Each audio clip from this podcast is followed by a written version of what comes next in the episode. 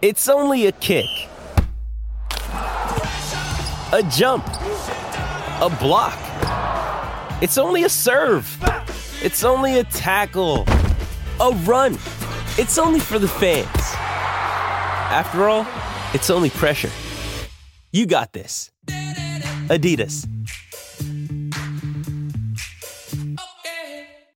You know, it's just heartbreaking to see that someone like the Latrell cops it a lot. Like we don't want any, any player copping it, but he does cop it a fair bit, and um, you know he's an icon in this game, and he does so much for this game and for his people and our culture. So um, yeah, it just breaks your heart, and you know we don't we don't need any of it anymore. And you know, it's hopefully it's going to educate people now and uh, bring to light that you know we don't we're going to rub this out of the game, and none of us are going to stand for it. And but also, you know as I, I, was I was really heartbroken for it and I was high of emotions and now I've sort of settled down and, and I found out it was a I think it was a 15 year old kid and um, I think the game needs to do something about you know, checking in on him as well and his well-being and uh, mental health. I'm an advocate for mental health, so I think it's important we do that. You know, I'm not saying it's not wrong what he it's not it's wrong what he done. I'm saying that for sure, but I still feel we're obliged to make sure that you know we check in on him too because he'd be copping a lot at the moment and a part of his consequence. Like he should be getting the biggest consequence for sure, but a part of it should be where he goes and educates himself now um, on Aboriginal culture or on, on racism in, in, general. And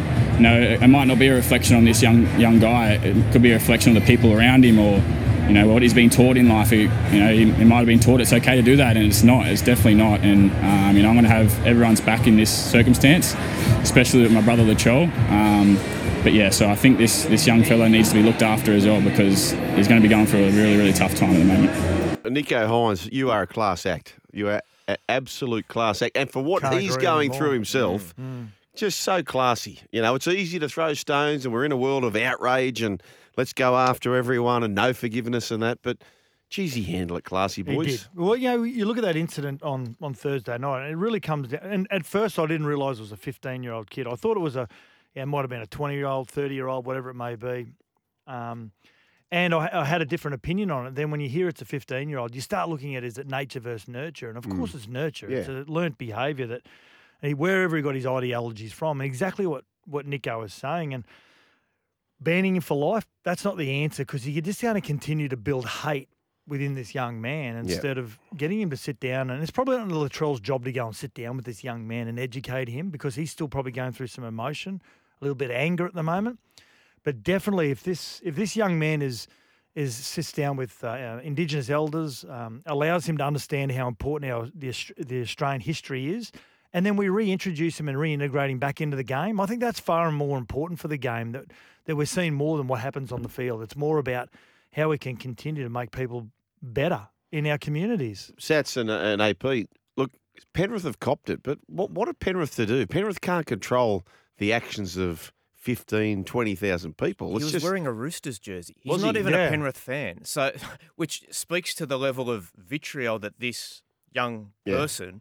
felt towards Latrell Mitchell that he had to go and watch a game that didn't involve his own team and, and hurl that abuse. Or, or is he one of those people, the young man, or does he think like this at 15? Because I've seen plenty of it where he is the supporter of a club that is playing, but you wear another jersey, so but that's, that's, it deflects the it deflects onto another club. The same conspiracy I had. So people are saying they should do what they did in the A League and ban the fans from coming in. Well, then all of a sudden, okay, if that's going to be the case, I'll turn up with a Penrith jersey, who I don't like Penrith, and hurl abuse at my own team. Mm. You know, like I, I, actually don't know what the answer is. It's, it's a societal problem, which I think we've actually come a long, long way with.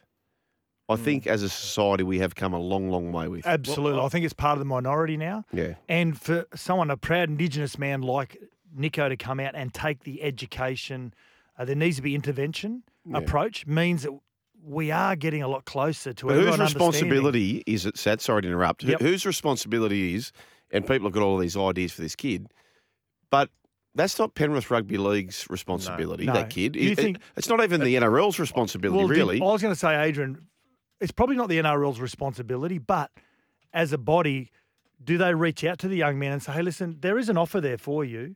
If you want to take it, we're willing to walk alongside you and hold your hand and educate you. If you're not, well, well, the decision is up to you. The next move. Well, I think that that's a much healthier outcome than ostracising him for life. Yeah. Um, and I thought you know, I agree with everything that you said in terms of we are so lucky to have guys like Nicho Hynes and Latrell Mitchell in our game, and and other people who I thought spoke really well afterwards was um, you know included Trent Robinson, and and he basically said that Australia, even to this point, can't handle you know a strong Indigenous voice, like an opinionated Aboriginal you know footballer, um, which is really really sad. And you know I, I, think there was a bit of that with Anthony Mundine, and I know some people you know put hate on Mundine because he said some really stupid things, but there's there's probably a racial undercurrent to that as well. Yeah, I, I don't know about that, and, and I, I'm I've lived in all parts of New South Wales in, in Indigenous areas, uh, highly populated um, missions, and those sorts of things. I also do think that, you know, the Australian way, full stop, Indigenous, non Indigenous, is tall poppy and to knock them down. So Latrell is an outspoken person, and it's good for the game. It, it really is. Mm. But any. Um, Nick Kyrgios. Yeah, yeah, yeah, But any non Indigenous player who was equally as outspoken, I just think Australians just go after them anyway. There's a really good saying uh, about Australians is that in America, if you've got the most beautiful lawn, yep. other Americans will strive to have the same lawn. They'll go and buy all the great fertilizers yeah. and get all the great advice because they're envious of it. Yep. If you're from New Zealand, they'd not only love your lawn, they'd go and whippersnipper it. They'd they'd cut it for you when you went away because they're such yeah, nice people. Yeah, in Australia, hello to you, Mark. My name. He does that. He does that to me. In Australia, he's not Kiwi, but yeah if if you're not looking, they'll come in the dead of night and round up as much as they can. but we, we claim to be this nation of oh yeah we're you Butte rock solid. And, you know what? I, I, don't, know if it's there. We've got we've got a really big sporting event tomorrow with Tim Tszyu up against Tony oh, Harrison, oh, and that's a classic that. example of yeah the Australian who's a little bit understated and reserved and. His old man Kostya was very much like that. Mm. He didn't do a lot of talking. He did most of it in the ring.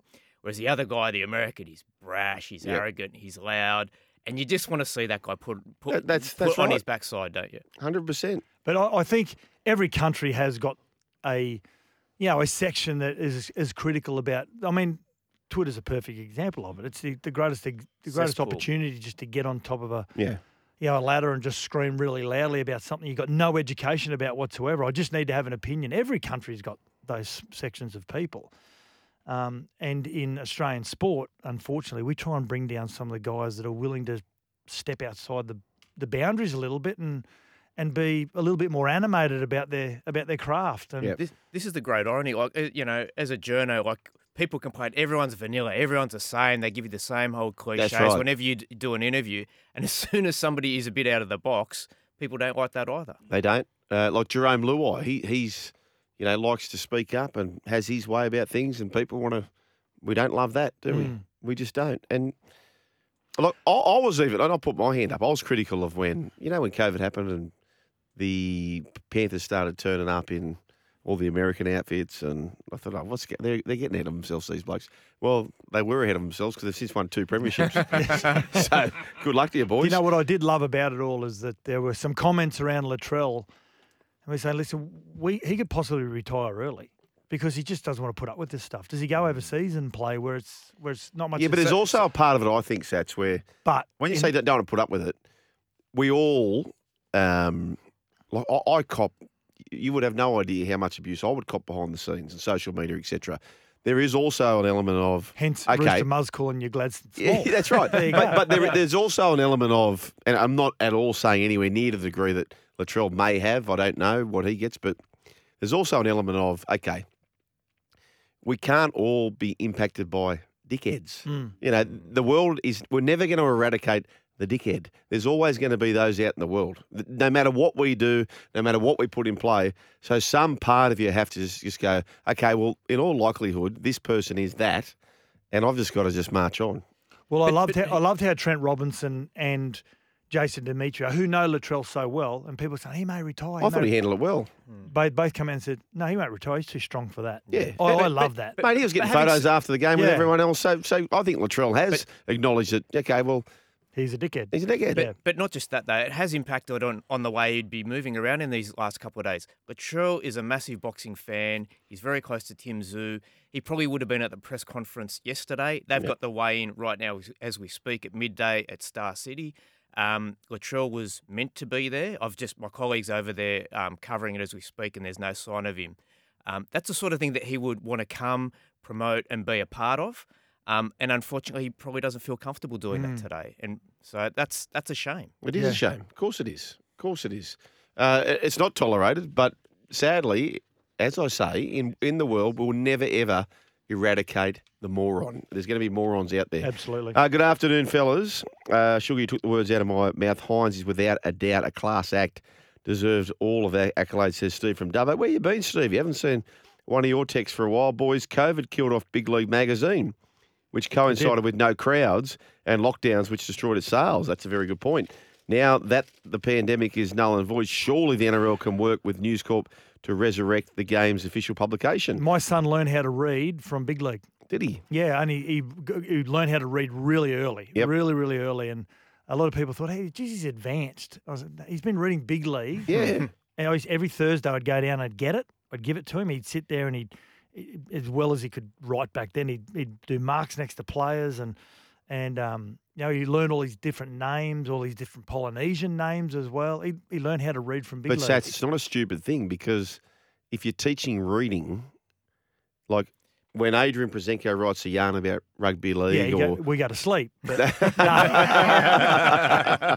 you and me both. no, but words are words, right? So. Yeah. Yep. So why don't you want kids reading what they're Absolutely. interested in? Yeah, but even like mathematics, like you know possession rates, the you know all the other stuff, you can apply all of that thing and make it interesting. Well, that that young man I'm telling talking Correct. about now, my son 100%. Jack, who's 25, he's an accountant. Yeah. Uh, he's now working at Penrith Panthers in their data and analysis department. Really? Yeah. yeah. So you make a good down. point. Yeah. If you said to a kid, uh, you watch rugby league, okay, well, if they completed uh, 11 of 15, what's the completion rate? Yep. Okay, well, that's how you do that. Mm. It's not the worst. Hey, uh, can I just quickly ask, we're talking about Latrell and how respectful he is. And can I, have we got time? Alex, yeah. I just ask him a quick question? Out of all the dealings with players you've had over the years, is there a player that you that stands out, AP, that's that's been the most respectful when it comes to journos and fans and – there was a period where Jake Trbojevic was injured a few years ago, and, and he was out for an extended period of time. And rather than just you know do his rehab and, and get on with it, he actually spent a bit of time in the Manly media department. And this was early in his career. And I used and he was great because he'd come up to you after you spoke to him, and then you turn the tape recorder off and go, "Mate, how, how did I go? How, how could I improve? Was I, was that all right? Did that sound all right? Could I have done this better?" But there's a guy who and when you, you talk to him, you saw him after the game, like unfiltered. You know, his brother just come back after that Brookvale win against the Bulldogs, and he was so excited. And you know, it was oh, it's so good to see him. He's, he's almost like a brother to me. Like yeah. it was so good. He's one of the best, I reckon, just in terms of polite. Um, you know, always says hello, shakes your hand, looks you in the eye. He's he's a he's a ripper. Yeah, good. Uh, heaps awesome. of texts coming through. Uh, are we the real deal? Come on, sugar. Ring a ding ding, says Bronco Willie. You might be. You could be. You will be. Um, this one from uh, Rooster Mongrel. Now, Rooster Mongrel, I read out many of your texts and I appreciate them, but this one I'm not supportive of. And, and I don't want to say this about the player who is doing wonderful things for the game. I think it's a bit, bit of a tough ask what you're um, asking of this player here. Uh, under the circumstances. And I think you actually would do too. 1300 01 1170 to have your say. This is crunch time for Before You Dig Australia. A break and back with more.